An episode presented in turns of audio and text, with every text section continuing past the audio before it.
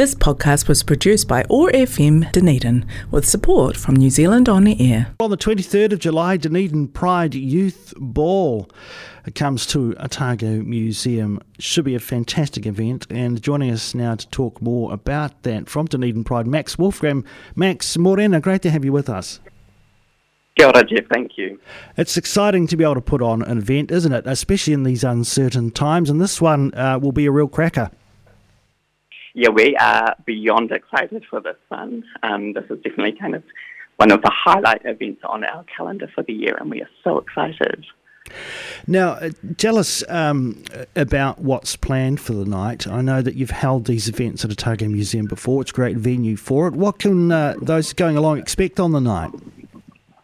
Yes, um, so we we are in great, engaging gravity events to help us with this event. So there'll be things like photo booths, um, kind of, uh, you know, dance stage, DJs, lighting, um, food, drink.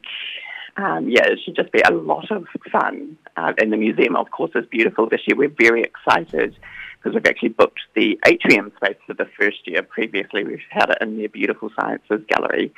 Um, so this year we'll be out on the atrium as well, which is a bit of a larger space. Um, and so people can expect a lot more dancing and a lot more kind of um, activity for the night. This uh, event, uh, Max, focused particularly for high school students aged uh, 13 to 18 from Otepoti's Rainbow and Takatapui uh, uh, youth. Uh, why is it important to, to, to put a, f- a function on that particularly caters for, for that age group?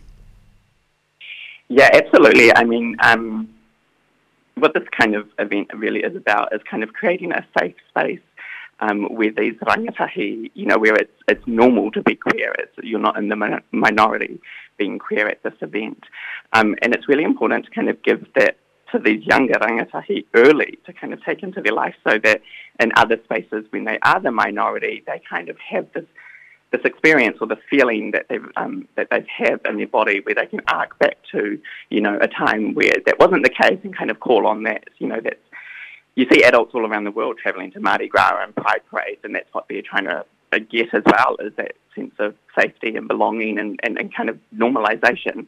Um, and so to be able to give that people to give that to people really early and quite young um, is fantastic for them to be able to take it into their life. Um, plus, as well, of course, uh, there's just not a lot of spaces where youth can just be youth, um, particularly our queer youth as well. So we're really excited just to create a space where they can just be their genuine selves. Max, there is a theme of sorts, a night of colours. Tell us about that. Yes, of course. So um, we leaned into the fact that we have many, many um, flags for our rainbow community. So we've got the progressive pride, flag, which is the rainbow, but then you've got the trans flag, which is the kind of pink and blues and the whites. Then you've also got the intersex flag. Um, and people really like being able to use those um, identifiers to kind of, again, find a community and, and feel, find that safety.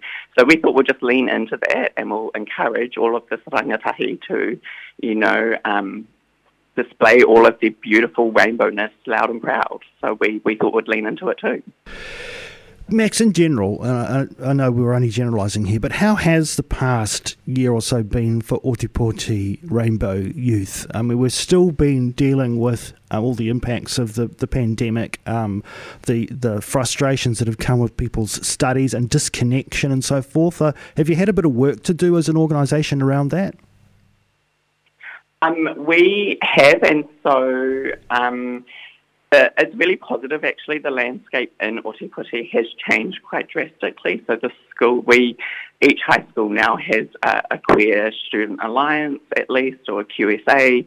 Um, we now have representatives from Inside Out and Rainbow Youth here in the city. Um, although we that has been a challenge, um, we did unfortunately lose somebody in a role there. But so the city itself is actually there's a lot more support around for it. So it is really positive, but you like you say, it is hard with the pandemic. Um, you know, being isolated from schools, um, and just you know, in general, getting out of the house. That's what we found with our rainbow community in general is um, just getting out.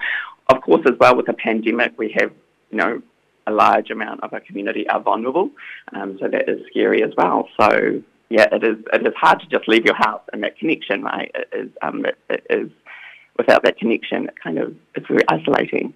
Um, so we are again very excited to be able to provide events and spaces for people to be able to do that. Yeah, and and, and this event, the Dunedin Pride Youth Ball, coming up on the twenty third, uh, there are you've taken elements of safety into account, haven't you? Um, you want to make sure that people get to and from the event safely. Tell us about that. Absolutely. So um, I volunteer. We all volunteer for Dunedin Pride. My paid job, I'm a risk manager, so I'm naturally quite risk averse. So we have lots of safety precautions. Yes, um, you need to be dropped off and picked up by a trusted adult. We need um, their contact details and emergency contact details as well. Uh, we are a vaccine um, organisation, so we do require people to be vaccinated uh, to attend, again, to protect our vulnerable community.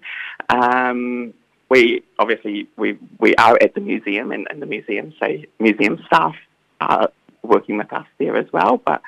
Um, I'm trying to think. We have a, we have a slew. There's about seven things that you need to agree to to be able to attend the ball. But again, it's just to create the safe space so that we know once people are in the doors, we can kind of you know let our hair down. And who's welcome to attend, Max? And so it is all 13 and 18 year olds. Um, that's basically the remit. Um, queer and allied um, friends are allowed.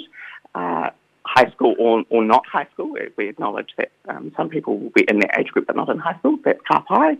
Um, we even have people coming from Oamaru and Invercargill. So the remit is not even specifically puti puti.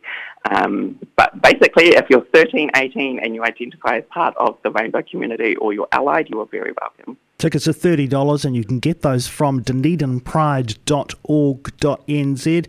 And that's not just admission, you get a couple of non alcoholic drinks and a platter of food. Uh, precinct catering on board for that. Gosh, it's going to be a great night, Max. Um, thanks so much for taking some time to join us here on OAR FM to preview the Dunedin Pride Youth Ball.